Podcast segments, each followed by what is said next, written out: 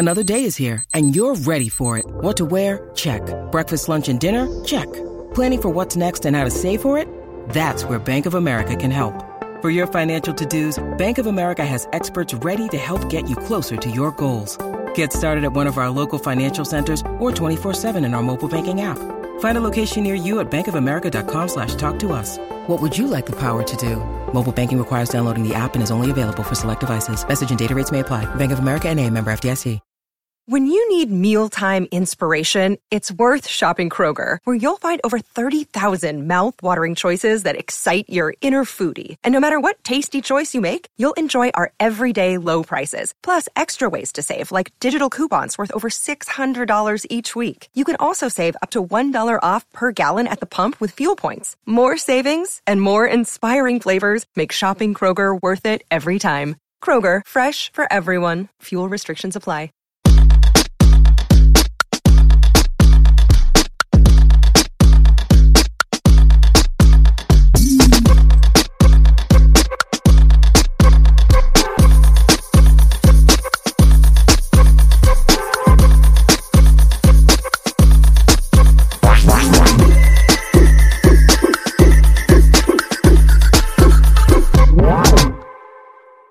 Hey everyone, this is David. Welcome back behind the velvet rope. Let's just get right into it today because we are joined by the one, the only Miss Zuzanna Szadkowski. Yes, you pronounced my name correctly. Thank you for that. I did because I was just going to ask you, did I really do that correct or not 100%? No, you did well. It's like uh, on paper it has so many Z's. That's what throws everybody off. But you know, but you nailed it. well, that's well. Then we're off to a good start. You know, and Yes, let's just put it out there. You have a lot of things we're going to talk about. You know, I hate. This is just what we do in the media, don't we? We always relegate people to one thing or one role. We have a lot to talk about, but let's just face it. Most people know you as fan favorite, the iconic Miss Dorota from really one of the best shows that's ever existed, Gossip Girl. well, thank you. I like it too. I think it's one of the best shows too. So That is like why that distinction. that is what we are going to talk about. Now, where are you in the world? Are you in New York too? Yes, I'm in. I live in Brooklyn, and that's where I am right now. I'm at home in Brooklyn. So I've actually lived here for a long time, like over 20 years. So so you so you were in New York even like before Gossip Girl. You didn't move here to shoot that or anything. No, I I grew up in Indiana. I'm actually I was born in Poland, like Dorota, but then I came and to the U.S. when I was a little kid, and I grew up in Indiana, but I came to New York to go to college.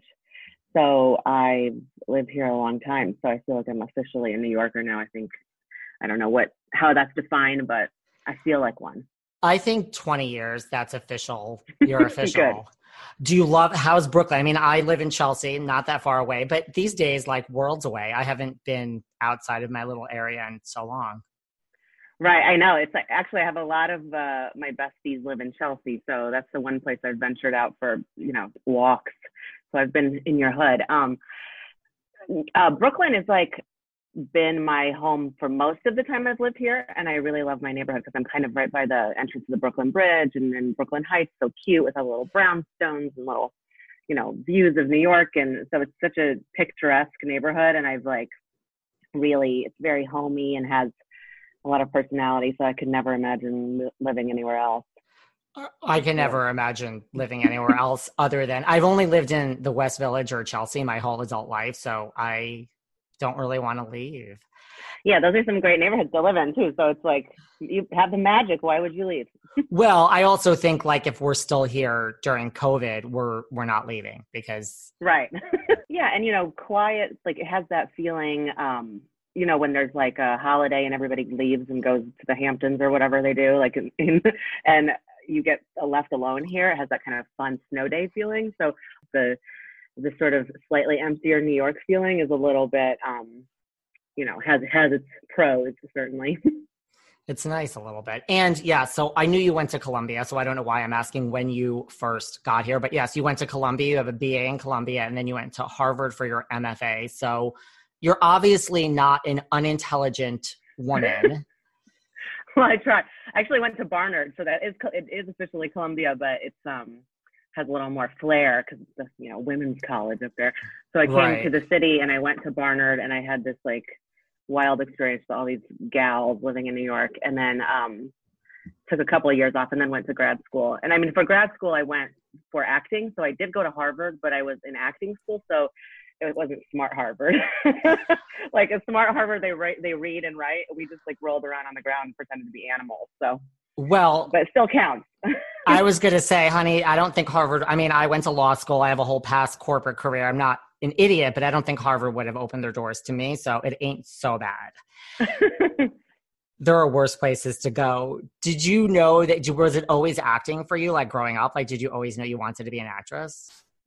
yeah, when when I was a kid in Indiana, I did a lot of like community theater stuff, and I feel like, you know, that scene is kind of uh, comical in, in some ways, but it's really full of like passionate people who are like, you know, can't live and breathe theater. So I learned that love for theater even, uh, you know, back in Fort Wayne, and so by the time I went to school, I was like, this is the only thing I really, really like. uh, Get you know get into and so I basically had that seed planted and that dream planted when I was a kid so yeah, it's always been my thing. I mean, I do a little writing also, but um, there is really no other field in which I have any gift or talent. So this this is it. I'm in for the long haul, no matter what. Well, that's there's nothing wrong with that. And your debut was in Law and Order Criminal Intent. I think so. You know, when I went to um, grad school, I was mostly studying theater, and I always thought I would be in the theater. And then when I graduated and you know had an agent and started working, I started auditioning for TV stuff, and I realized, oh, there's a lot of like, you know, Eastern European, um, you know, housekeepers and babysitters and all these roles that I would go out for, and all these Law and Orders. And so I, I was in Law and Order, I think, three times uh, in the different. I think they were all criminal intent actually, and each one of them I had a Polish or Ukrainian accent. So like I was already forging my path toward Dorota. But yeah, I got one of those TV jobs out of school, and it was so exciting. And I was like, oh, it's TV. And then somehow I ended up getting more jobs like that, which is great. I mean, I still do theater, but you know, that was like a fun surprise for me. Is that kind of like a rite of passage, like in New York? Like, were, were all your colleagues, like everyone's on SVU or Criminal Intent or something, right? Right. Law and Order used to be the one because there was like when I started, it was there was the original Criminal Intent and SVU all filming at the same time.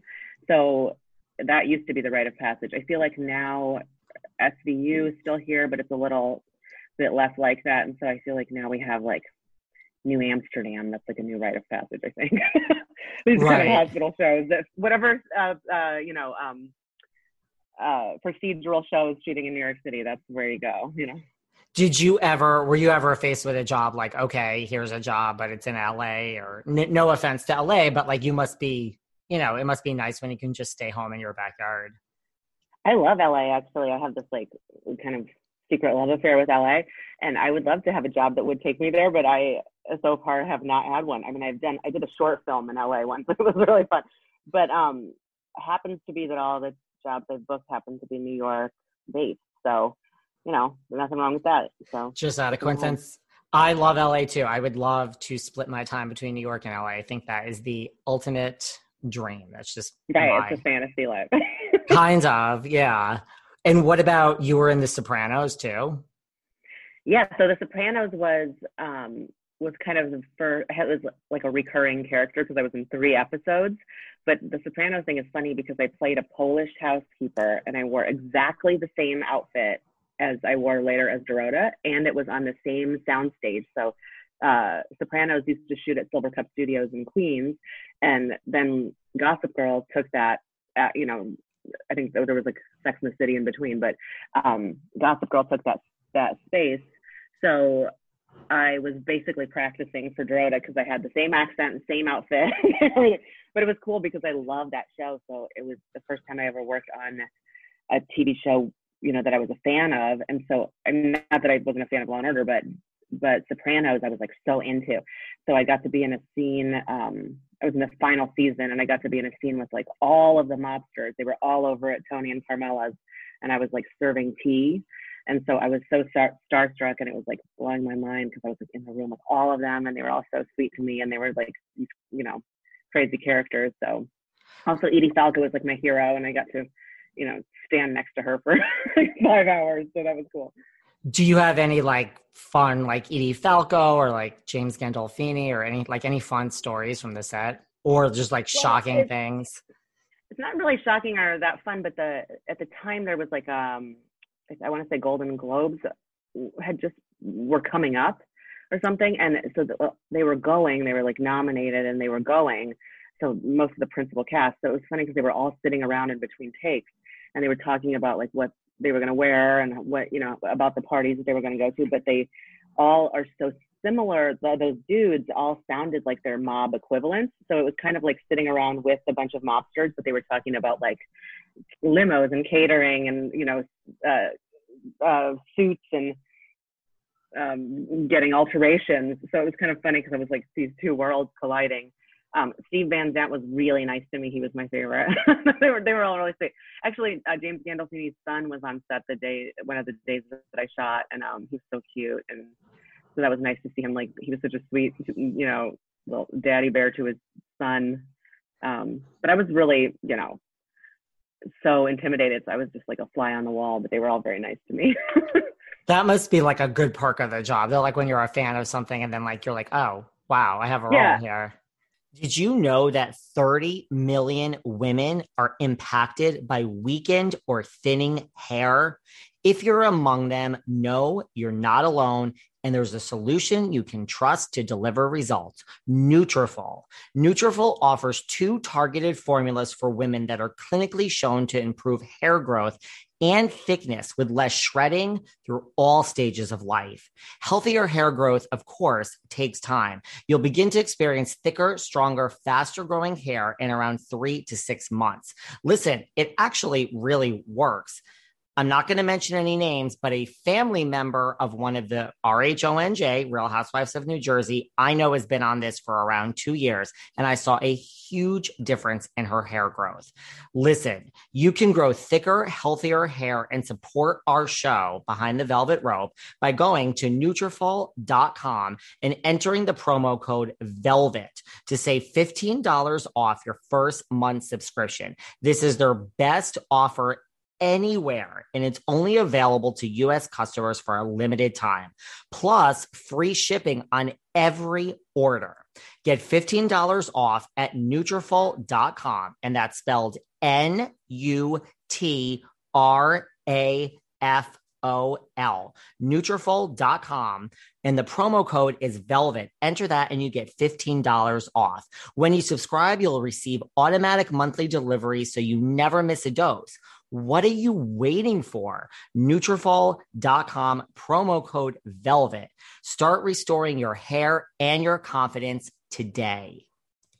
Right, and I got to walk through all the steps. I got to go into the restaurant, the Vesuvius, whatever restaurant, and I got to go into you know all the uh, my favorite locales. I felt like I was um yeah on a special fan tour. I love it. How'd you feel about the ending of The Sopranos?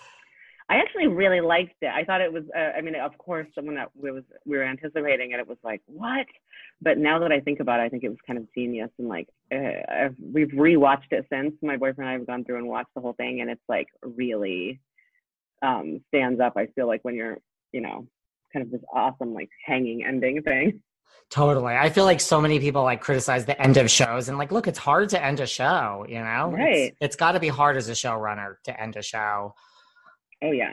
When you were getting all these parts like Criminal Intent and The Sopranos, and you were playing all of these middle, you know, like Polish, Middle Eastern, European maids and whatnot, like, were you ever like, oh, I'm being typecast. I don't want this. Or were you just like, bring it on. I'm thrilled to have the work.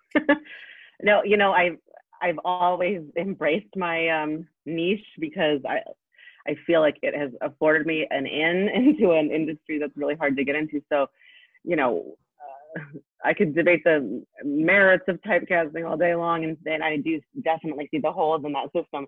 But uh, at the same time, I'm not going to complain about the you know Polish housekeeper roles that I've gotten because they are, um, you know, they allowed me to build a career. And the thing is that I, I feel like at least for me, like roles, for example, Dorota, I think is one that you know even though it's this kind of cliche or this this um niche thing that i'm getting stuck into because of uh, you know whatever external factors it's like once i'm inside of it you know it was it was great to like flesh out that character and she had such great heart and like i was able to like build this really um beautiful character i think was really well written and like had uh, you know all the nuance of any other kind of character. So i feel like you can make the most out of those roles and embrace them which is what i always tried to do. I mean sure it's like for me it's such a surprise when i get to play something different. It is really a fun because i'm like oh there's a whole other world. But this business is so so ugly and so hard to hard to thrive in that I just feel like I just you know hashtag gratitude about every single chance I get. So totally. so 2007, let's talk about it. How did Gossip Girl come about for you? Like, did you someone your agent call you? Like, how did this come about?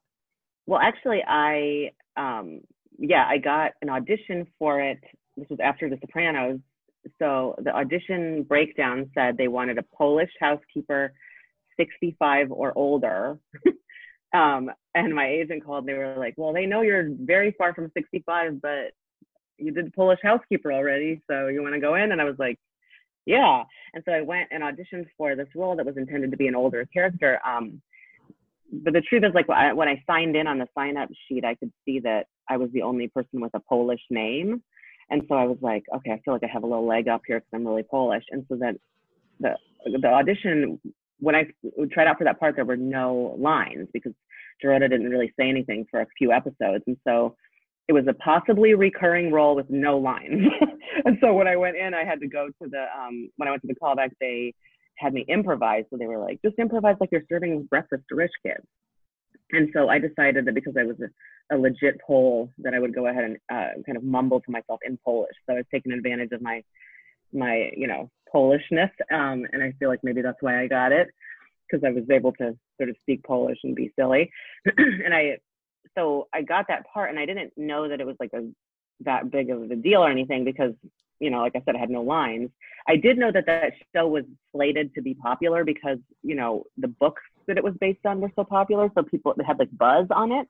So I was like, okay, well, this is cool. And I mean, any job is a job. That's great. And so I, um, you know, I got it and I thought, well, we'll see. And then when I started working, it wasn't, I think we filmed half the season, first season before we ever aired an episode so nobody knew if it was going to be popular in any way. So those first few episodes were kind of in a vacuum, and then once the show started airing and then people were into it, it was kind of exciting to see it take off, you know, from the inside. But I always felt like a little bit of a outsider because it took a long time for Dorota to sort of develop a personality and a, um, you know, and a, a presence in the storyline. So the first season, I was just kind of I, I, had that very familiar fly on the wall feeling for a long time. Totally. Did you? So the part didn't require that someone speak Polish. Like that wasn't part of it because that kind of recurring may not even speak at all. Like you just happen to speak Polish and mumble to yourself during. Right. yeah, and so I feel like the fact that I kind of showed myself as I, I am actually Polish. So you have like if you hire me, you have that in the bag, whatever. So yeah, I got it for whatever reason, and then um, right. So it's like over time the you know i got a little bit of dialogue here and there and it kind of grew and i think what was so fun about it was because i had had all this theater training and you know i was of the school that there are no small parts you know so i had a when i was working like in the scenes and stuff i was having all this fun playing Dorota, even when she didn't have much to do, because I feel like the relationship between Dorota and Blair was really set up and very juicy. Because this idea that this girl who has everything, but she doesn't really have the presence uh, of uh, of her parents. And so the idea that she has this housekeeper like who's there for her, um, I feel like it was actually very uh, fertile ground for you know all the acting stuff you want to do. So I was I felt very fully engaged even uh, and then over time the role started to grow and I had more and more to do, which was really exciting for me. And even when like Dorota was a fly on the wall, like that was kind of how she was becoming a fan favorite, like her just in, being in the corner and just observing the insanity that was going on in Blair's life was just like right away kind of evident. Right. I actually think of like, yeah, I feel like Dorota kind of was the, like a bit of a moral center for the show. So you had, and also because she was a caretaker slash cheerleader slash, you know, um, sort of maternal figure for Blair, I feel like you know, everyone who was on Team Blair was sort of automatically on Team Dorota too, because Dorota was her like, you know, a watchdog or whatever. So it made sense that, um, you know, fans started to kind of get into Dorota. And I think some fans even kind of saw themselves. Eh, I mean, if anybody they could relate to in the show, it was more, maybe sometimes more Dorota than anybody else. Yeah. Especially older fans. So when you were filming those first episodes, like you said, like it was in a vacuum, like you couldn't tell like late in, like no one could really tell. Like, you know, there was buzz, but like you guys couldn't tell like this thing could be huge. Like the CW, like Josh Schwartz, they weren't like, hold on to your seats, this might be huge and change everyone's life. I mean, I think that that was, uh, you know, potential expectation, but that, you know, it's always like weird with TV, the fact that, I mean, you always feel like everything is going to get anything you get, you're like, well, it's probably not even going to get made. Then you're like, well, it's probably going to get canceled. Well, it's you know, so like you never really believe anything until it happens. But um, but yeah, there was definitely like a buzz because of the books and all of those, all of this, you know, what I always say, like all the kids, but like you know, all of the principals um, from the show, you know, Leighton and Blake and Penn and Ed and all these guys you know, they were young, very young when it started, but they all had been Hollywood kids, you know, so they all have had these already very storied careers by the time they got to the show. So it's like, you know, they knew what it was like that, you know, it could have hit or it could not hit. so it was funny because like I watched everybody make the show in a vacuum and then all of a sudden it came out and it became huge. And so for me, it was really fun to see these guys sort of finally get this like, you know, big break into the world of super, you know, of their work being so recognized and of the people just being in love with them. It was fun to watch that happen for them, you know. So I, I really like that aspect of it to kind of see it blossom right in front of my eyes, you know. Do you get as stressed out when planning a vacation as I do? Where to go, what to do, where to stay? I definitely needed some extra help in choosing the perfect spot for my next vacation. And that is why I turned to Apple Vacations. They're great. They're known as America's favorite vacation company for good reason. Just think of them, and this is music to my ears, as your one stop shop for that next level summer vacation. Apple Vacations will help you plan your entire getaway with confidence from start to finish. We're talking personalized service, exceptional values, and so much more. Plus, you can choose the most gorgeous destinations like Mexico, the Caribbean, Central America, Hawaii, and the continental US. Each all inclusive Apple Vacations package includes round trip airfare, hotel accommodations, meals, drinks, entertainment, and tips. Nonstop transfers are also included at no additional cost at select hotels. So the entire vacation is as seamless as possible.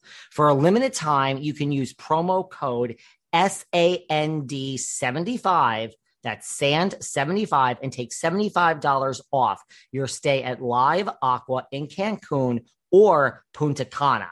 Just go to applevacations.com slash BTVR to get the steal of a deal to your favorite live aqua resort today. Again, just go to applevacations.com slash BTVR to get this amazing deal at your favorite live aqua resort today. Yeah. Did you did you have to read with like Leighton or Margaret Colin? Like, did you have to read with any of them to get or that audition where you mumbled and then that was it? You just nope, it was just me alone in a room, and so I didn't. I met Leighton on set. I wasn't in the pilot because they had shot the pilot like you know a long time before. Um, so I was in episode two, and I met her on set, and she was you know she's my fave. I mean, she's such a sweet person and such a smart person, and um, you know, mar- markedly younger than me, but I immediately felt like we had a really good friendship and we hit it off. So from the beginning, I felt very comfortable around her, which is great because we mostly worked together. Yeah. Um, and yeah, but I didn't meet them or, you know, there was no kind of like chemistry test for any of that. So I feel like there was a kind of an alchemy in that show that like certain kind of uh, interpersonal chemistries came to life as the show was happening. And one interesting thing about Gossip Girl is that if you think about when it was placed in time, it was like that was the beginning of this sort of um, intersection between television and internet in that particular way. So it was one of these shows where the writers were creating a show and then they were receiving feedback, you know, pretty much in real time from an audience via, you know, fan fiction and all these social medias and you know all these um, online outlets were writing reviews and and um, recaps like New York Magazine all this stuff.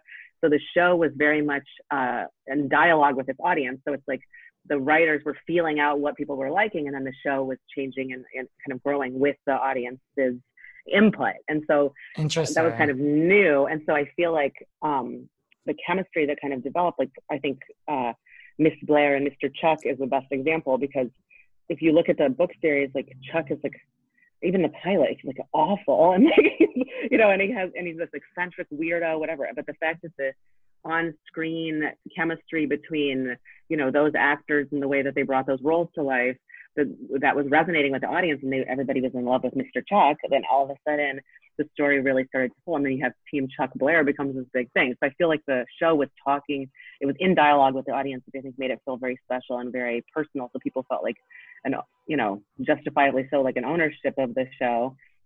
So I think similarly, I think Dorota over time developed because people were responding favorably to Dorota and like, you know, identifying with her or whatever. So kind of a cool mix. Um, yeah.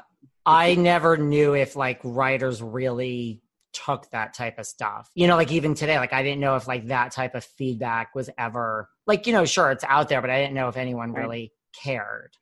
Yeah, I feel like some shows they do and some some shows they don't, but that was kind of a trailblazer, I think, in terms of you know, that they kind of did and there was like a feeling in the air.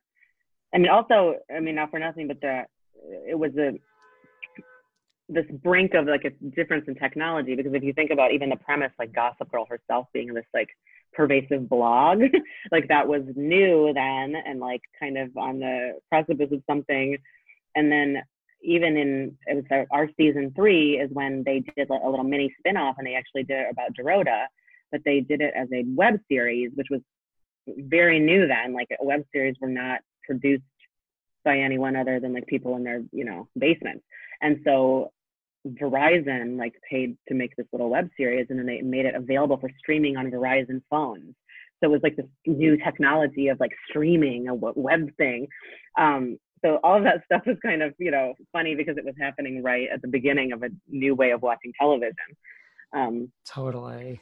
So it's, it, it's funny how much a time capsule it is. Even when you watch it now, it's like the phones are different and the way that they relate to the internet is different. And it wasn't that long ago, you know? Totally. So when were you aware that, like you said, like people were writing, when were you aware that like Dorota went from, and was that really what it was? Like, we're not sure you're a fly on the wall to like, wait, you have lines. Wait, like you're a part, like when did you know that you were kind of a fan favorite? And like, did that really change? Was it really like you were supposed to have three lines and you, they called you in and said, guess what? Your part is growing. Well, I think that they the relationship between Dorota and Blair was set up so it was like you knew the first time you ever see Dorota in the very first time she appears on screen, it's like Blair is, is talking about you know d- difficulties in her in her life, and you don't see who she's talking to, and you think for sure she's talking to her mom, and then the reveal or the punchline is that you see she's talking to a housekeeper, yeah. and so from the very first instant you have that relationship set up, which allows for growth, obviously, because you're like, oh, well, this is her confidant. It's somebody who's like paid to clean the house or whatever. So I feel like um, it was set up, but I think that like like most shows, you know, that last more than one season, they, you know, it, you know, the writers didn't have every single step of the way planned out, and so the show had an organic um, structure. And so I feel like yeah, the the part grew in a direction that was favorable to me and fun for me. And the first episode I ever remember that was like special for me was um it was a Blair had a birthday party and Cyndi Lauper was the guest of honor. And they like and Blair is busy with some other stuff. So she basically puts Dorota in front of Cyndi Lauper and she's like, Dorota's your biggest fan, and then like leaves me with Cyndi Lauper. And it was the first kind of bigger scene that I had where it was like about Dorota for a minute, and I was with Cyndi Lauper, which was like so cool. And so I I got to do all this like funny, crazy like fangirling over Cyndi Lauper that you know was kind of com- comedically broad and let me have like a lot of um, fun and license to have fun as as the character. And so I, I think that those kind of moments started coming more and more often. So it's like Dorota suddenly had her own personality, you know, and it was like of some interest. So that was cool. Plus, that was like a, such a thrill to be in a scene with Cyndi Lauper. She was amazing, and she like was so complimentary to me. And she gave me a little CD of her new CD had come out. She like signed it for me, so it was really fun for me. I I've met Cyndi Lauper. I'm a huge Cyndi. I'm just a huge '80s music fan. Were you like a huge right. fan of Cyndi Lauper before this? Yeah, I mean, I love. I, I remember like when I was a kid, we had uh, I had like a record of Cyndi Lauper's I got from the library, and I was like, ooh, you know. So I love Cyndi Lauper. Yeah, she's like, you know, obviously so huge culturally and changed the world in so many ways, and so I just admire her. So being in her presence was like phenomenon. Anyone who listens to this podcast knows that I make decisions based on what is good for me, not everyone else. I live my life unapologetically and authentically as myself. And that is why when it came time to lose weight, the only thing that worked for me was Noom. What I loved about Noom is that they don't label foods good or bad, foods permitted and foods that are never permitted. They take a psychology based approach. And rather than focus on the food, they focus on why why we make the choices that we do. Noom has helped me break so many bad habits, particularly with sugar.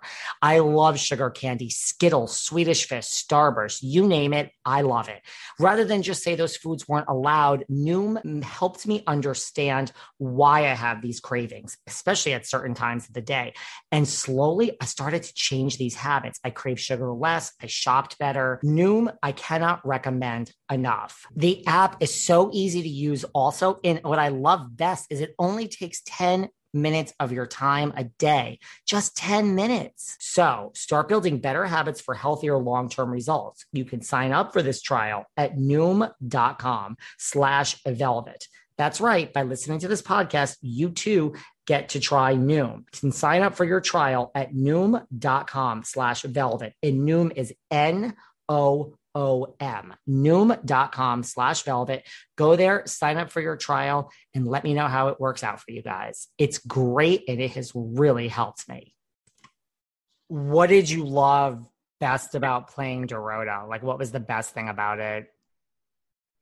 My, I mean, honestly, like the very best thing was um, for me was working with Leighton because, like, when we had those scenes with it was like Blair and Blair and Dorota together. I feel like um, we just had so much fun and it felt like we were kind of creating a special thing. you know, it felt like this kind of little iconic pair. And um, also, like Leighton uh, is to me such a, a great on on camera actor. Like she has this um, ability. She has like emotional readiness, like her emotions are at the ready in a particular way.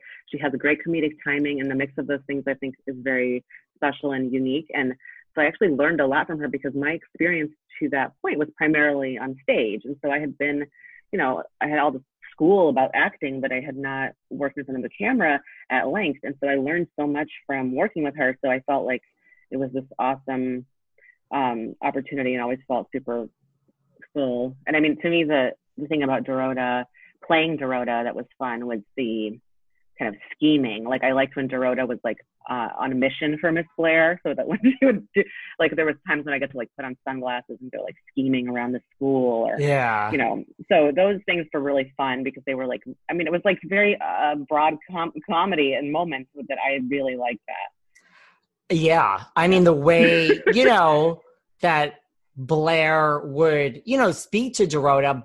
You know, she would demand things, but it was comedic and you could tell that she was team yeah, you know just like your family you would speak to your family one way but if anyone else did you would cut them so it was right there was nothing better than those moments when she would like say something like snippy and Dorota or like bossy and Dorota and it was just like about making faces you know?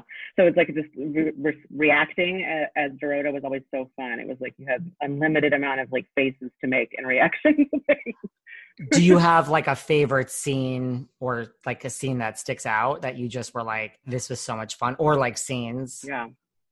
Yeah i um well first of all i mostly was inside the house you know so it was like dorota was mostly in the waldorf apartment um, which was on the sound stage in queens. And then the times i got to go outside or go on location were really fun for me. So we would go feed ducks in central park. That was always a highlight.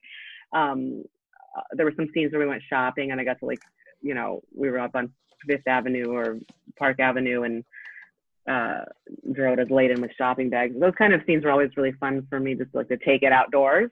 Um but my most the thing that's most memorable for me is uh it was in um season three when Dorota got married. So Dorota got to be engaged to Vanya, the um doorman, and then and then had a wedding that Chuck put on in order to try to get Blair back. So it was this huge, over the top Russian Polish wedding that we had in one of those crazy wedding venues in Queens. Like they rented out the whole wedding venue, and we had so many background actors. So and we had, it was this huge wedding, and there was like ice sculptures, and I got to walk down the aisle on uh, on the arm of Wally Shawn, which is uh, who plays Cyrus, which is just like yeah. a dream. He's so funny and amazing, and I'm such a fan of his, and I can't even believe that I got to do that. Um, so those things were really cool for me. Like the fact that there was a whole Dorota wedding episode was like blew my mind. It's like I can't believe that happened. Right, that's a far cry from like you may not have any speaking lines. We're not right, sure. right, exactly. yeah, exactly. What about were you like floored when you got the web series? You know, like it was a new genre. Like was that, and was that like a different type of acting? Probably not, right? Or is that a dumb question? Well, it was basically just um, it was like Dorota's love life. So it was like um, it was like Dorota. That's where the character of Vanya was introduced. So it's like this idea that Dorota has this boyfriend who's a doorman, and she's friends with the, you know, the uh, the housekeeper at over at Nate's house and the cook over at Serena's, and they're all besties. And so there were no, no other characters from Gossip Girl. I know there were like new characters, but they were all from Dorota's world. And then it turned out that Dorota was like royalty in Poland, and she had an abusive husband that she had run away from. So it was kind of funny. But anyway, the way it panned out, the one thing that for me was so funny was that all of a sudden it was like the same world, on the same set, same style, but all of a sudden Dorota was like the ingenue because she was it was her love story. I've never played an ingenue in my life, so it was like to me it was so weird to be not the kind of um you know uh, popping in character popping in and out you know doing little funny things and then the fact that it was about my love life was like I felt like I was in somebody else's life you know which is it was a great experience and it was fun It felt like you know uh living a certain dream for a week when we filmed it. Yeah, no, it was Yeah. great. I, I like watched the little web series. Right, and it was from a different point of view. It was from Dorota's point of view, which was great. Right. What what about like you said, like when this became a thing, you know, like right, like Leighton, Chase, they were all larger than life, like mobbed everywhere they went. Right. Like, how was that? Like, were you like, did people come to you? You know, like as like the maternal, like did did Leighton come to you? Like, I guess because they grew up, like you said, they had Hollywood careers of like, you know, like I would, I don't know, that's like a weird thing to happen overnight. Right. I mean, yeah, nobody really, I mean, uh, you know, I wasn't, uh, I didn't have any words of wisdom or anything on that particular front, but it was interesting to observe because, you know, when we would go on location, it's like they couldn't, like, we had multiple bodyguards because the we would walk from the trailer to the set and it was just so meant the quantity of young people that were there it wasn't that any of them were bad or hard to deal with it was just that there were so many of them so it would you know it's like you couldn't get from point a to point b and that was a, that wasn't about me that was about you know Leighton and blake and all those people but you know a lot of times i'd be walking with Leighton so i to see what it was like and all the paparazzi and i was like this is insane and um sometimes though people would cu- try to get through me because they were like oh Dorota can get us to Blair. Like it was so, you know, I would get all these like people trying to chase me down on the side. Um, you know, but it was it was interesting to watch and I feel like, you know, that certainly is not I mean, I think there's fun and not fun parts of that. I mean, Leighton is a little more of a shy person, so I feel like, you know, I was, interesting to watch her handle it, but the but I feel like, you know, it's it's great that they're the fans love the show. It's literally what makes the show, especially in this case, you know, like so everybody was grateful for that. Um, but also, you know, for those guys, it was like to watch their careers blow up and then them have these other opportunities that they can walk into. Like that's such a cool outgrowth of that success of that show. But yeah, the, there were some, you know, cuckoo guys and kids that were they always wanted everything signed, like they wanted um these girls on the Upper East Side, especially when we would shoot, they were like from that school that Gossip Girl was based on, and they would like run over in their uniforms and they would have us sign their iPhones, which I thought was so weird, because like on not on the case, but like on the phone itself, like on the back. And I was like, we're ruining these iPhones. They're like, no, you know, they always wanted weird stuff signed, bags, you know, like expensive stuff. right. And now that has all become about the picture. Like now everyone Right, wants right, just right, the picture. What about like you separate from that? You know, you're in Brooklyn or wherever you lived at the time, if you didn't live in that particular apartment, like you went to the grocery store, like did it carry over or no? Because like you were out of uniform, you know, like you had a specific costume and look. yeah, I definitely got recognized and you know, but not in huge amounts. And I think, yeah, part of it, I think it's funny because I would always get recognized. Even today, I get recognized if I have my hair in a ponytail or my hair pulled back because it's like that look of Dorota. Like if I have my hair down or like normal, not as much. Um, but yeah, I got recognized just the right amount. Like for me, the amount of recognized that I ever got was the fun kind, you know, where I'm like, always makes my day because it's, you know, just nice to know that people liked my work and like the character. So I never ever had a feeling of being, you know, a mob. So I had, like, you know, I had a really nice amount of recognition. But what always made me laugh is they, um, the kind of people who would come up to me. Like I would be in, um, you know, in Manhattan and walking down the street, and these like dudes who were like in their late 20s or 30s would always stop me. And I always thought it was so weird. And then somebody told me that this one guy was like, Oh, yeah, I watched the show because it helps me like break the ice with women that I'm dating. I was like, Oh, so I guess there was like a lot of reasons for watching the show, or at least a lot of excuses for watching the show.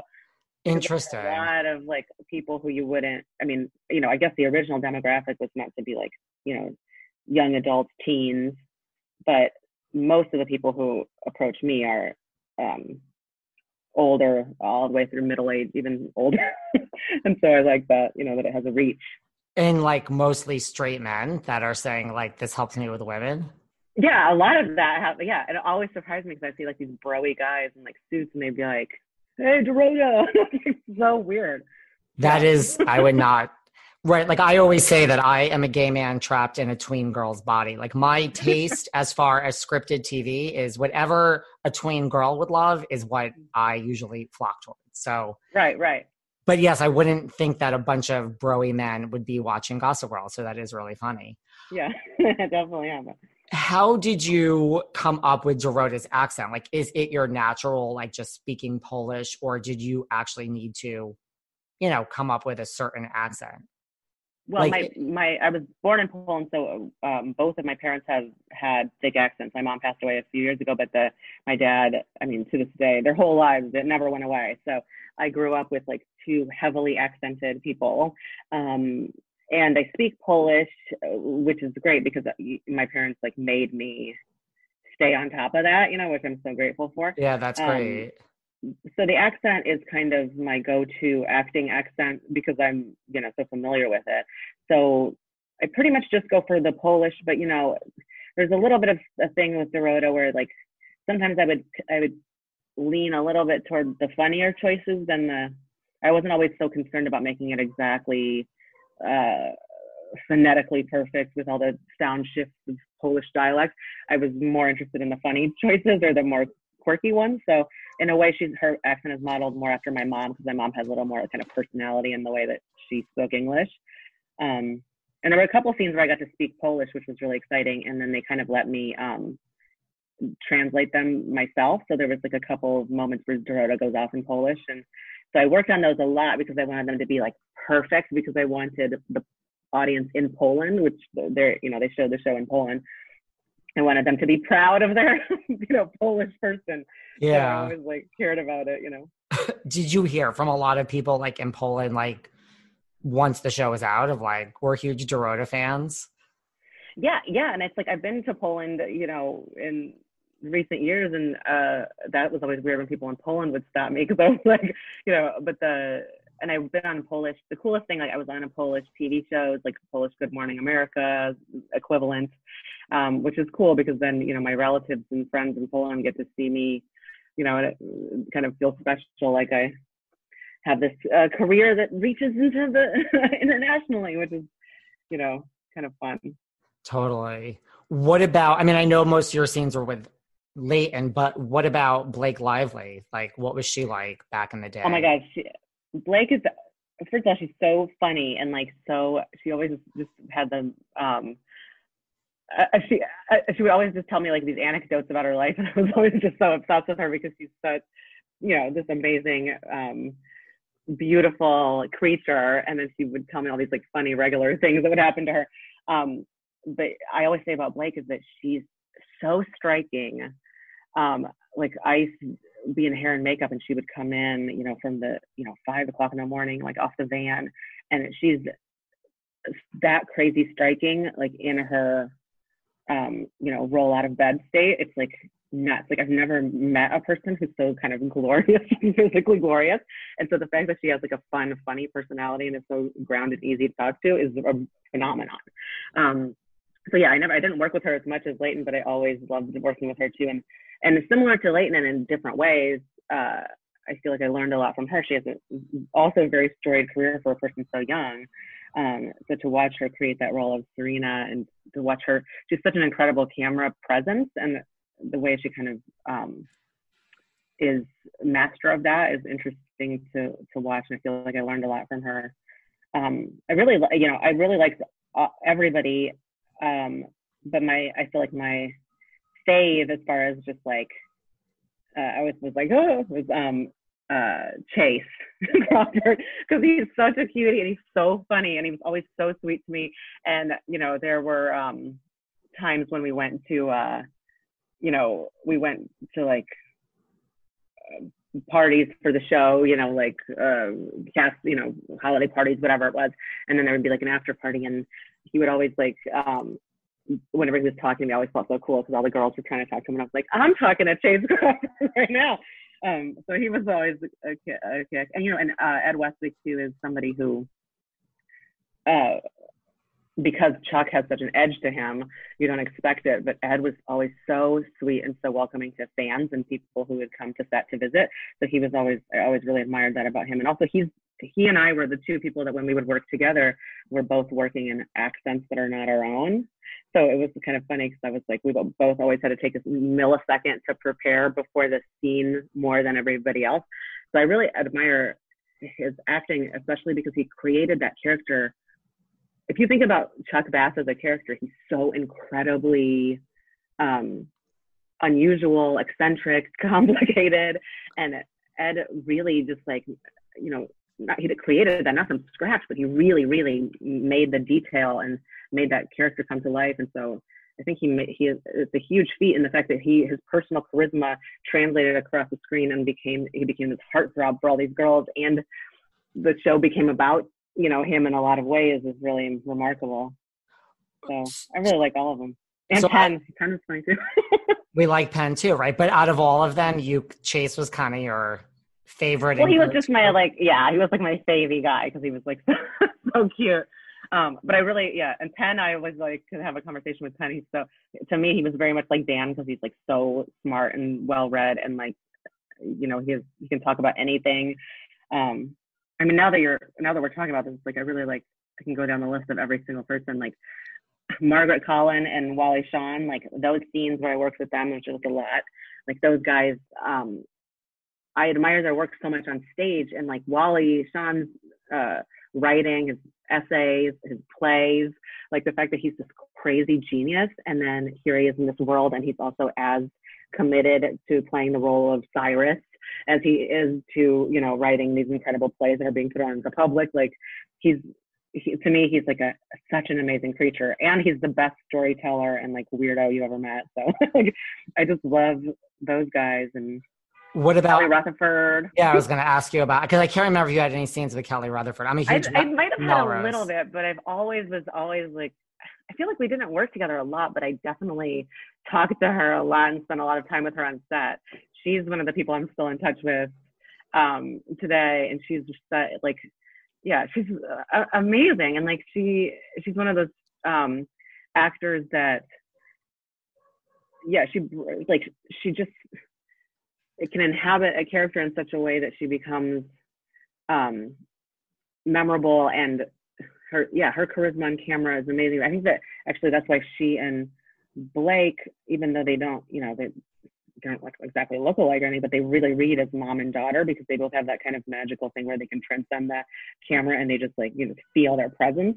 Um, so yeah, I just could talk about for hours about everybody because um, no, it was a really good group of of people and then a good group of actors too, and to watch how everybody approach their work in slightly different ways. I just found it really fascinating. I love Mason Kelly Rutherford. If you've never Yeah. watched the entire series of Melrose Place and you're you talk about being going back and rewatching The Sopranos, treat yourself to Melrose Place. It's Right? Yeah, I should because I haven't watched that in in a while. So just go back. It's a good one. What about any like fun or shocking like Blake Lively stories from the set? No, I don't have any shocking ones, but I really liked when uh, when she started dating um, Ryan Reynolds and he came to the set, um, and he I met him like at like six o'clock in the morning. This is a dumb story, but I met him at like six o'clock in the morning at the craft table, and she was like, "This is Susanna Zerota," and he was like, "Hi, nice to meet you." And you know, my name is a little weird, so it's like you know, Susanna with Z's, and I talked to him for like a second. He was very smiley and friendly. And then I saw him like 10 hours later. So I guess he had hung out all day in their dressing room or whatever. When I was leaving, he was like, Good night, Susanna. And I remember thinking, Oh my God, he really gets the celebrity gold medal because not only did he like listen when she introduced him to me, but he like remembered my name. So he's like one of those magical people that makes you feel so special. I feel like he's probably the maybe the nicest celebrity in the world. um, but yeah, they're I mean, they're so cute and like I'm so glad that they have this like you know life with all these wonderful kids now and stuff. You know, that's that's always what makes me laugh too is that she is you know so such a glamorous person, but uh, like her favorite thing is like being a mom and like baking stuff. And I mean, she was like that even when she was young. So it's like you know, you never had the feeling you were hanging out with some kind of scandalous Hollywood person. It just felt like she was so just like a like more of a sweetheart. Um, yeah, so I don't really have any. I, I, feel like people always ask me for like juicy stories, and I really don't have anything juicy. Um, I just have like uh, stories where I fawn all over everybody, it's not true, you know. What about like when Ryan was there that day? A, was everyone on set like, oh my God, holy shit, that's Ryan Reynolds? I probably, I mean, I, you know, like I feel like on sets people always act so cool, so it's like, you know, nobody ever does anything like outright. But I feel like, yeah, when she was dating him, and um, uh, yeah, when he would come around, it felt to me very exciting that he was like in the present in the building. Um, so yeah, that I'm Could sure you- people were thrilled. And could you tell, like, you know, sometimes you could just tell, like, with chemistry, watching people like, okay, that's real. Like, this is gonna, you know, these two are in love. Like, or it just wasn't, you know, or could you tell, like, right away just from their interactions? I mean, I don't know either one of them very well, like uh, especially not him, but the but to me that seems immediately like the cutest pairing because they both had that there's that kind of positive smiliness that's like the you can't fake or whatever that like he's the king of and that I feel like that's like that's like her that's her match. That makes sense to me that they they're like sunshine people like kind of opposite of how I am in my normal uh, demeanor. So I feel like they, uh, it just makes sense. Like, you know, two kind of like Adonis looking people who are very, um, you know, positive about life and gorgeous. tall and gorgeous. I mean, yeah. So it seemed like immediately like, wow, that's that's a good pairing to me. Definitely. Yeah. I mean, I feel like that. Um, that's sort of magic in the making. Are Yeah. you are you shocked? I mean, I guess I don't know. Like you know, you're in the business. I'm in the business. Like, are you ever just shocked at like you know just how it all works? Like, it's the same Blake Lively that you know. She's a human being. You know, you worked with her. She's an actress, like a professional, like any other job. And now, like in the world's eyes, like just you know, she has been elevated larger than life. Not that that's a bad thing. It's just. It's isn't Right. that ever weird? Like it's weird to me sometimes. Like you know, we're, we're all humans. Like just yeah, no, it's definitely culture. very weird.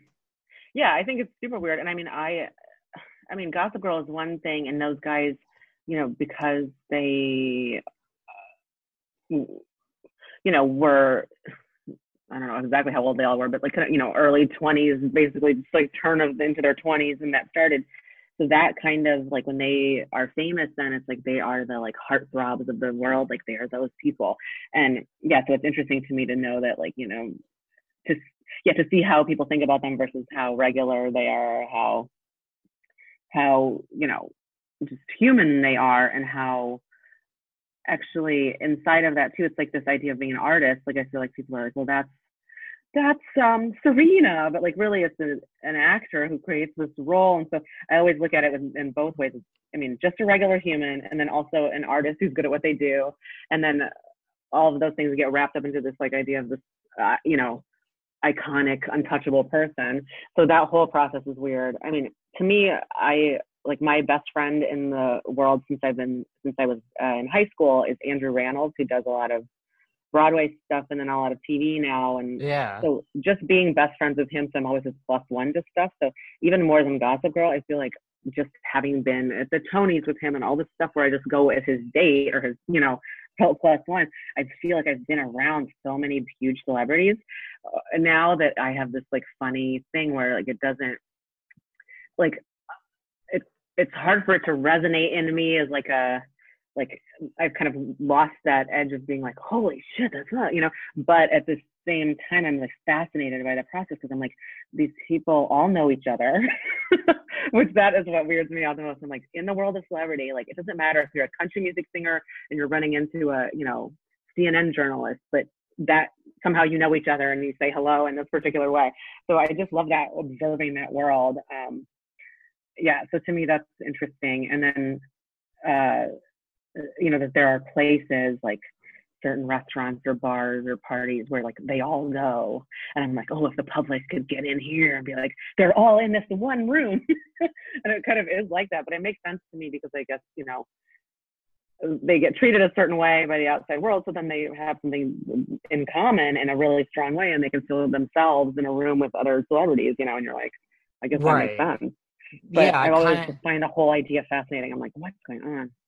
Yeah, no, that makes sense to me too. And like, you know, the person next to you doesn't really want like a picture, you know, I mean, it's still a hierarchy and all that, but like right, you're right, just like left alone and you're with your equals and no one really wants anything from you. That makes sense.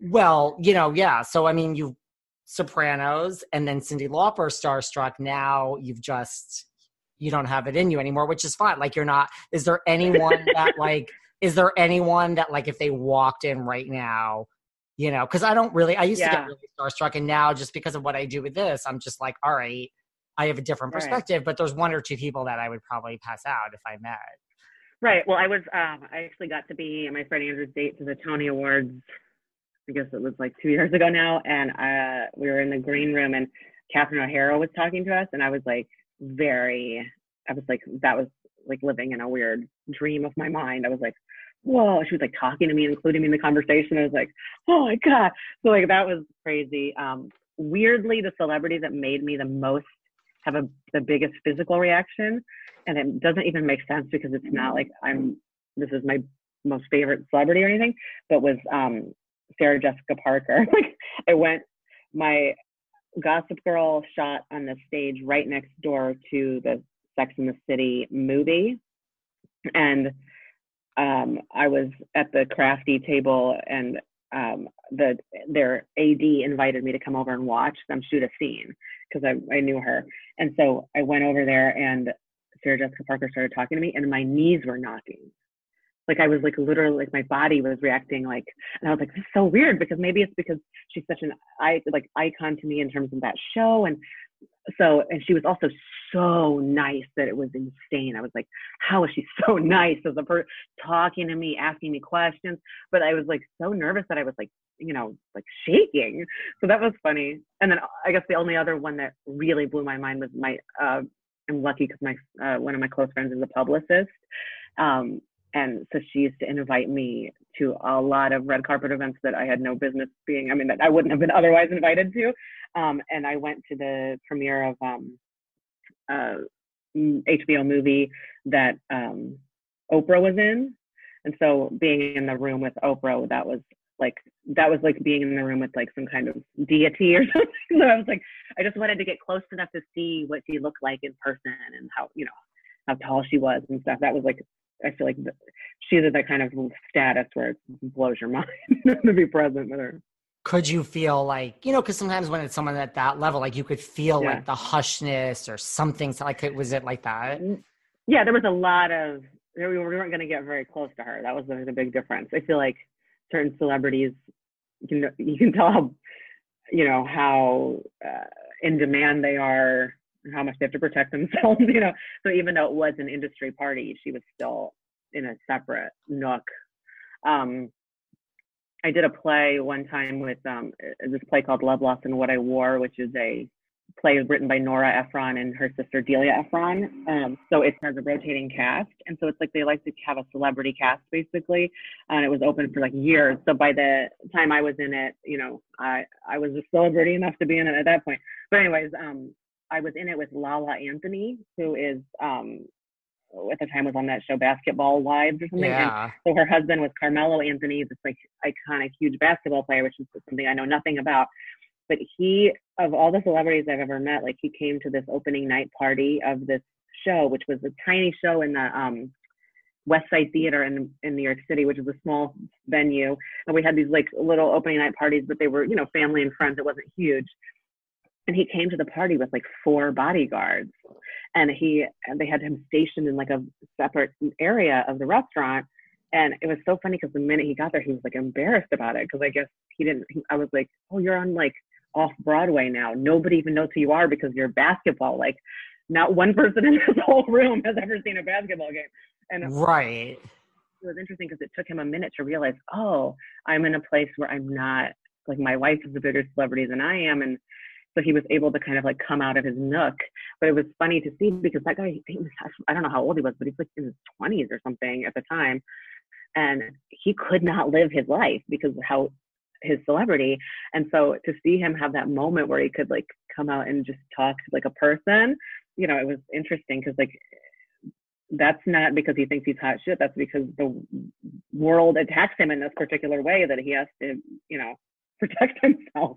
Yeah. So I, feel like the idea of celebrity is so fascinating, and Me too. I, mean, I find it so fascinating. and it is. I mean, I I like to look at, you know, I get like People magazine and stuff like that. So it's like I. I feel like I've had a little bit of a peek behind the curtain, but at the same time, I'm still interested in that stuff. It's, eh, you know, it's fascinating because it, it's just human nature. I think.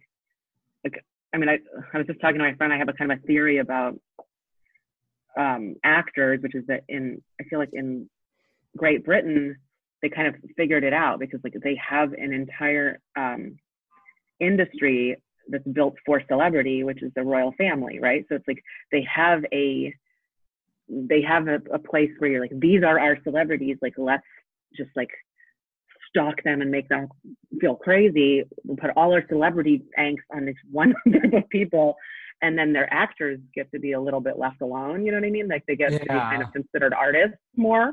You know, like they're not. You know, you don't.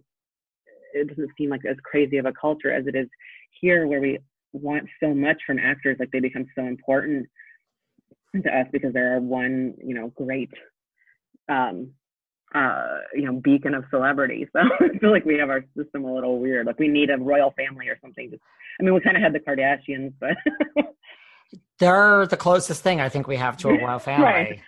yeah. Which- I never thought of it like that in Britain, but you're right. That is kind of how it is.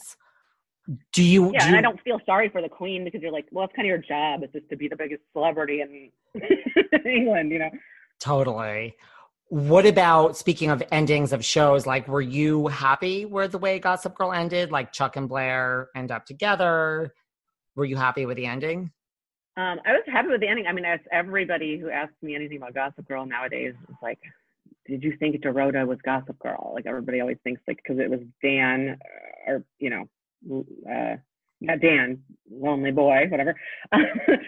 so the fact that it was him, everybody's like, that doesn't make sense, and it should have been Dorota, or it should have been this person, you know. So I do think that that's kind of funny because they had to just like pull something out and be like, somebody has to be Gossip Girl. And at first I thought maybe it was Dorota because like we didn't know we were filming that episode like redacted, like it was they were giving us sides that were all blacked out. So like until the day that we walked on set, we didn't know who it was. Um, so I kind of thought it would be Dorota a little bit, but then I'm glad it wasn't because I feel like the ultimate uh, most important thing about Dorota to me is that she truly loved Blair and watched out for Blair. So if she had been Gossip Girl, there was too much cruelty. I mean, Gossip that would make her this like back two faced, which I wouldn't like because I feel like she maintained her integrity. um, so I feel like the Gossip Girl ending was kind of funny. I do. I'm glad that Chuck and Blair ended up together. I I feel like was it Serena and Dan got married? I can't remember now, but I remember that there was that yeah. wedding at the very end. It was like a yeah wedding. Which, yeah, that was, was Serena and Dan. Yeah. I always feel so melancholy about all TV show endings, uh, whether I'm in them or not. So, you know, I was like, oh, so sad. so you were actually, in a way, happy that Dorota wasn't Gossip Girl. Yeah, I think so because I feel like it would have meant she was like too cruel to Blair. That wouldn't have sat right with me. Were people like you, like Blake, Leighton, was like Everett Chace? Was everyone shocked that it was Dan? Like when you guys found I out? I think everyone was surprised. Yeah, because like I remember we were sitting around shooting that one of those scenes where it was at the end where everybody finds out in the show, and we kind of all found out as actors that day, and so we were really trying to make sense of it. We were like, well, Dan, hmm, okay, you know, because it's one of those things you try like retroactively trying to make it make sense is a little complicated, but do yeah, you wa- yeah, I mean, it, I was I was surprised. Do you watch any of like? Did you watch You with Penn, like Single Parents with Leighton? Like, do you watch any of their TV shows? Yes, I do actually. Um, I I love You. I think it's just the most fun show. So I mean, totally that one. it's great. Yeah, and he's so good in it. He's such a good actor. He's so good at that in that character. I mean, it's just awesome. So I love that show. I yeah, I like Single Parents. I mean, Leighton is great and everything. We just were watching some kind of uh, old, like sort of um, slasher type movie recently, and she was in it as like like a teen, like a preteen. Interesting. Like, oh, there's Leighton. But um, yeah, I watch uh, um, Leighton do stuff, and in fact, like when we were still in Gossip Girl, um, she was on Broadway for the first time. She was it was her first really time on stage, and she when she kind of decided she wanted to do that, like we would, you know, talk about it and work on stuff like uh, in the in her dressing room at Gossip Girl because, you know, I just said that was more my world I had come from. So I remember she was in Mice of Mice and Men on Broadway, and I went to see with uh, my friend Amanda Setton, who was also in Gossip Girl. Um, we went to see her on opening night, and it was like I've almost never been so nervous in my life because I was because I knew when her entrance was coming and I was like ah and then she came out and just nailed it like killed that part uh it was such a beautiful moment to see somebody like take their uh you know take this world of acting and like open their horizon into a kind of a new um genre in their work and just nail it it was so good and so I was it was so exciting to see her do that and just and I mean plus her as a musician she's incredible and I'm not I don't know as much about music but I do um I do know she's good so I was I try to be a good friend a good cheerleader. She had her music, yes. Do you keep in touch with any of them? Like I think you mentioned you spoke to like Kelly Rutherford recently. Like, do you keep in touch with like Leighton or Pat or any of the kids?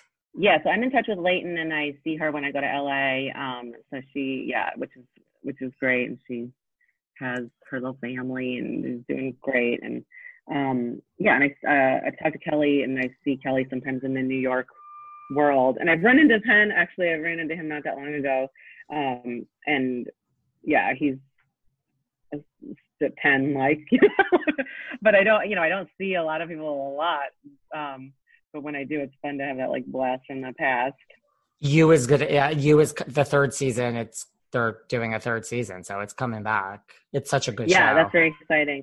Um, no, I love that show, and I just worked with um, I just did an episode of I guess I'm not supposed to say, but an episode of an Amazon show that um, uh, is going to be uh, coming up pretty soon um, with two actors who were in You. So it was cool because we got to talk about that show and see if anything coming down the pike. But um, we had Amber Childers on our show here. Oh She's yeah, yeah. She's good. yeah. Did you But ever? I, um, yeah, go on. I don't know. What else to say? Oh, uh, you know who else I see a lot actually because of the New York theater scene is Caroline Lagerfeld. She played Cece, so uh, Serena's grandma. Um, Yeah. and she's like a, such a um, legendary actress, especially in the downtown theater scene. And she just did a play. Uh, it was like a two-hander in a in a, in a small theater downtown before you know all this pandemic. Um, she was incredible that, so I got to go see her do that. So yeah, she's great. Where do you think? I mean, Dorota and Chuck and Blair are today. I mean, you know, is Dorota working for Blair now that you know there's probably children involved? Like, where are they today? I feel like Dorota would always work for Blair in some way or another. So even if Blair and Chuck had their own house, I don't know that Dorota would housekeep it, but I feel like she would house manage or run the schedule. so I feel like it's one of those relationships. Like you know that show, um, uh, oh man, I forgot what it's called. With that guy Jeff, who's a um, house designer, and he's like really neurotic. Um, Flipping out. Uh, oh, yes. flipping out, right, right. We've it's had like many that. a person from flipping out on our show here. Yes, so it's like what's her name, um, Zoila, like on flipping out, where it's like even if she's not, even if Dorota's not going to be doing so much heavy lifting anymore, I feel like she will be in some capacity employed or connected to that family forever. So that's what I hope for her. I could see Dorota like the Zoila of Blair's life. Right. You know, just resting. Just having her own her wing own- in the yeah. house and bossing around another housekeeper. Yeah. I could see that. What about do you watch? Because you've mean now you've you've I didn't expect this. You name checked flipping out. You name checked the Kardashians. like, do you watch a lot of reality TV? I love reality TV. My boyfriend like gets so mad because like I'm just uh if I'm left to my own devices, he always says I, I like to listen to stuff where like women are just like screaming at each other. But I love all the Housewife franchise.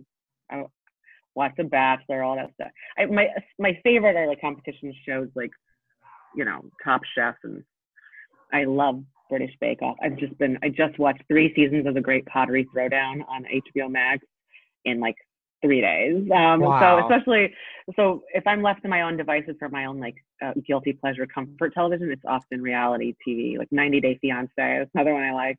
Um, so I definitely get into that stuff. Um, yeah, it's something about I love it. voyeurism and humanity, right? It Yeah. is. I mean, you know, say what you want about the Kardashians. I could watch it all day, every day, and it's how many years later, so we can't knock it. People, Right. There's something is going right.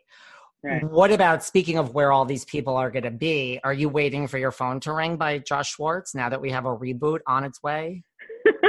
well, I don't, you know, this iteration of the show is, I guess, how many years later is it now? 10, 10 from the time it started. So it's like as if you just went to that high school today and so you see the new crew. So it's like all new everybody, which totally makes sense because it's like a different world. I'm so curious to see actually that stuff we were talking about with the technology and stuff Totally. it's like such a huge um, shift for them in terms of like what kind of a presence this like how would gossip girl look today which is exactly what they're tackling. So i can't wait to see how they come up with you know what they come up with. So it's obviously a whole new crew. I've seen the pictures. They're also cute and i've seen them on the met steps and you know so i'm excited to see. I'm of course i'm here. So if you want to if they want to call on me to sweep through and clean a house.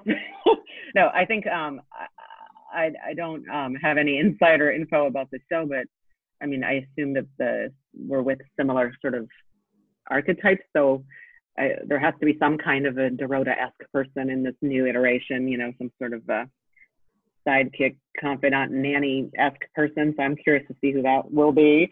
I um, think so too. But you know, who knows? Maybe there'll be some sort of opportunity for showing my face. You know, that I like. uh, You know that that show when we filmed it. Um, you know, the original. I watched it. Like you know, a lot of actors don't watch themselves on television, and so I always watched it because well, I, like to see what I'm doing, but also I like really like the show. I think it was I was into it. I was a fan of it, and so I'm also excited to see what this new iteration is going to look like. And uh, those guys are such a you know obviously huge part of my career, um, and I really admire the way that they make television. So I can't wait to see. And I was you know I'm the biggest cheerleader of Gossip Girl reboot, so I can't wait. I am going to be watching it too. I didn't realize you were going to be watching it. I cannot wait to watch it. As we wrap up, I mean, for, and I agree. Like, I think the whole reason it's going to work is like the whole technology and like, is it going to be an Instagram account? Like we have TikTok. Yeah, it's going to be, it's going to be something. Well, like, do you know the Instagram account? Like, do do do ma? Do you know that? It's like it's a fake. It's it's not really like Gossip Girl. It's kind of like it. It's a it's like an anonymous person that nobody knows who it is technically, and they just talk about like celebrity gossip. Oh, interesting. I'll yeah. I'll, I'll send you the link. Something like that. Yeah. Right. That's what I think it's going to be like. I think it's going to be some Instagram account that's like breaking things and who is behind it. I don't know. Right. But I mean, just the technology in general, it's going to be so interesting just from that point of view. Right. As we wrap up, why do you think, like, I know we had the books and all of that, but like, why do you think the show just worked? Because, like you said, there's so many shows that are cast with huge names that just should work and work on paper and just don't. Right. And when they hit, like, why? Right. Why was this like magic for the time that it was? yeah, I I mean, I'm not sure, but I feel like there's something to do with the combination of uh, the right idea at the right moment. So the idea of this sort of internet overlord right at that time and when we were changing the way that we communicate and connect with each other. So I think that's part of it. But I think more importantly, it's it was a matter of personal like uh, performances and chemistry in, in, between actors. So I feel like you know just the Chuck Blair relationship alone made that show pop off. And then, but I actually think that Gossip Girl hit that perfect note of soapy, you know, fun um, uh, drama. You want to see what happens next week. You want to see what happens to your favorite couple or whatever. So it had that soapy thing, but it also had this tongue-in-cheek kind of um, uh, like mature wit about it, having to do with the city, this kind of society, the high society. Um, it had that sensibility, like a bunch of like um, smart New Yorkers kind of wrote this story about this little bubble in the city that exists and is real.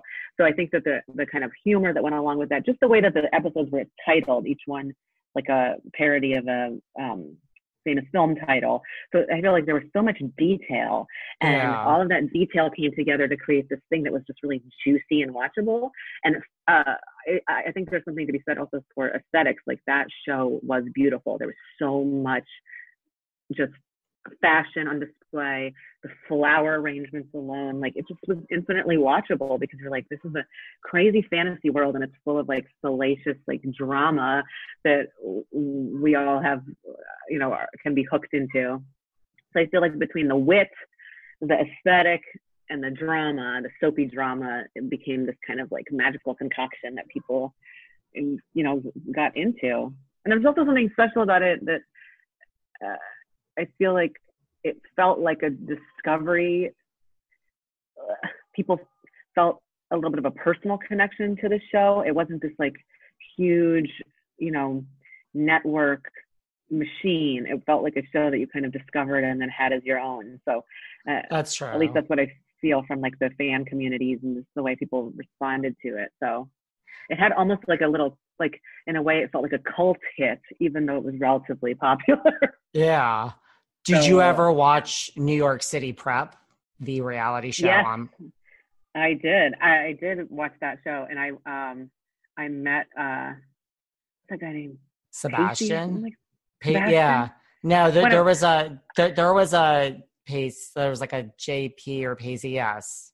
Something like that. Well, I met P- one of the PC. That, PC. PC. Yeah. That's the one I met. I met him. Um, I was with someone who was had a teenager, and that teenager had like was going to a party with this guy or something, and we watched him pull up in this like crazy like um Lamborghini or one of those kind of cars that you're like that the doors go up like the side that flip up like Batman doors. Yeah. And he like like screeched in his tires screeched in and he like picked up this girl. it was crazy because I was like I was like, oh my god, that's a real person.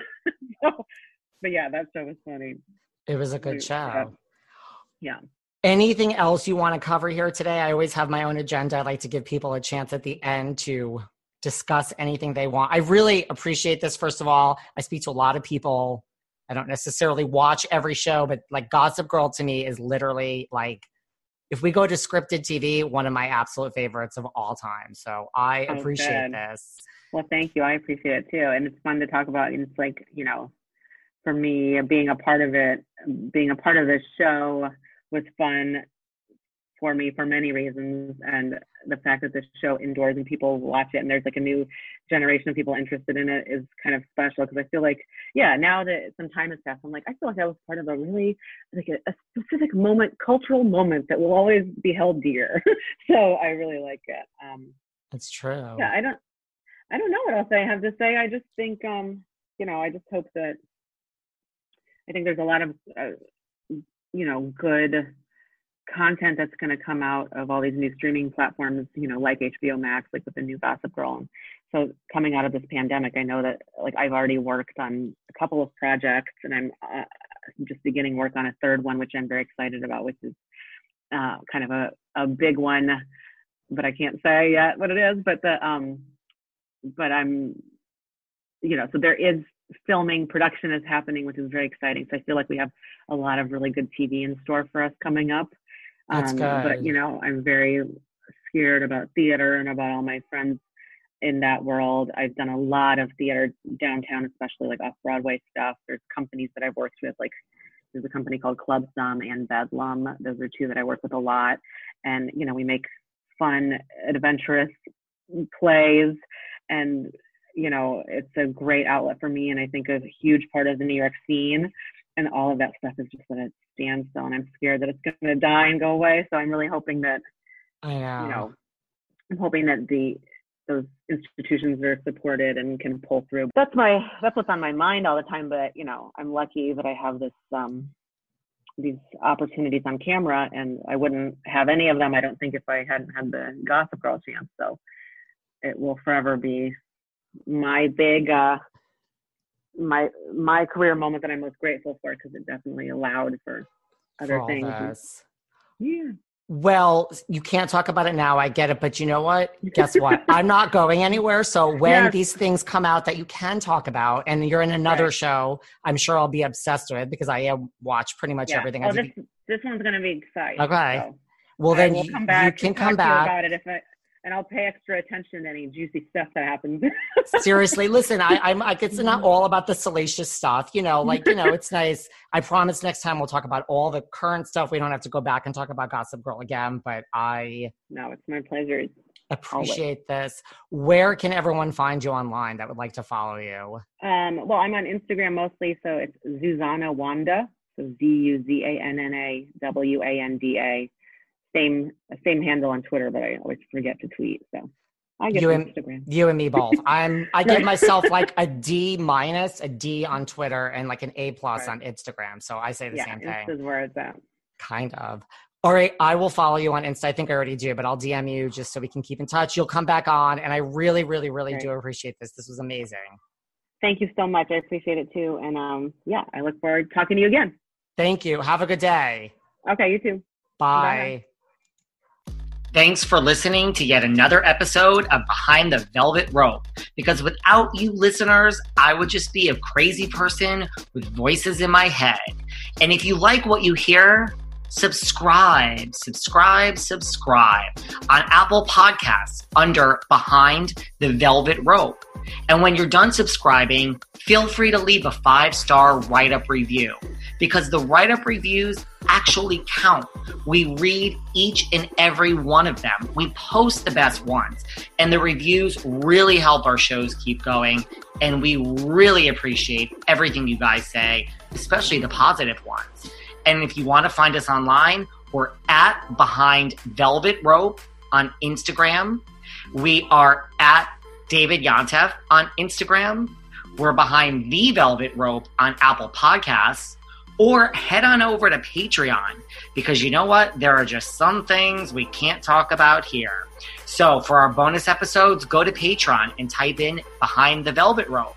And if you still aren't sick of me and you want more David, go to Cameo and book me on Cameo. And you can ask me anything there. I'll answer whatever you want. And I have a bargain basement price of $10. Thank you guys. See you soon.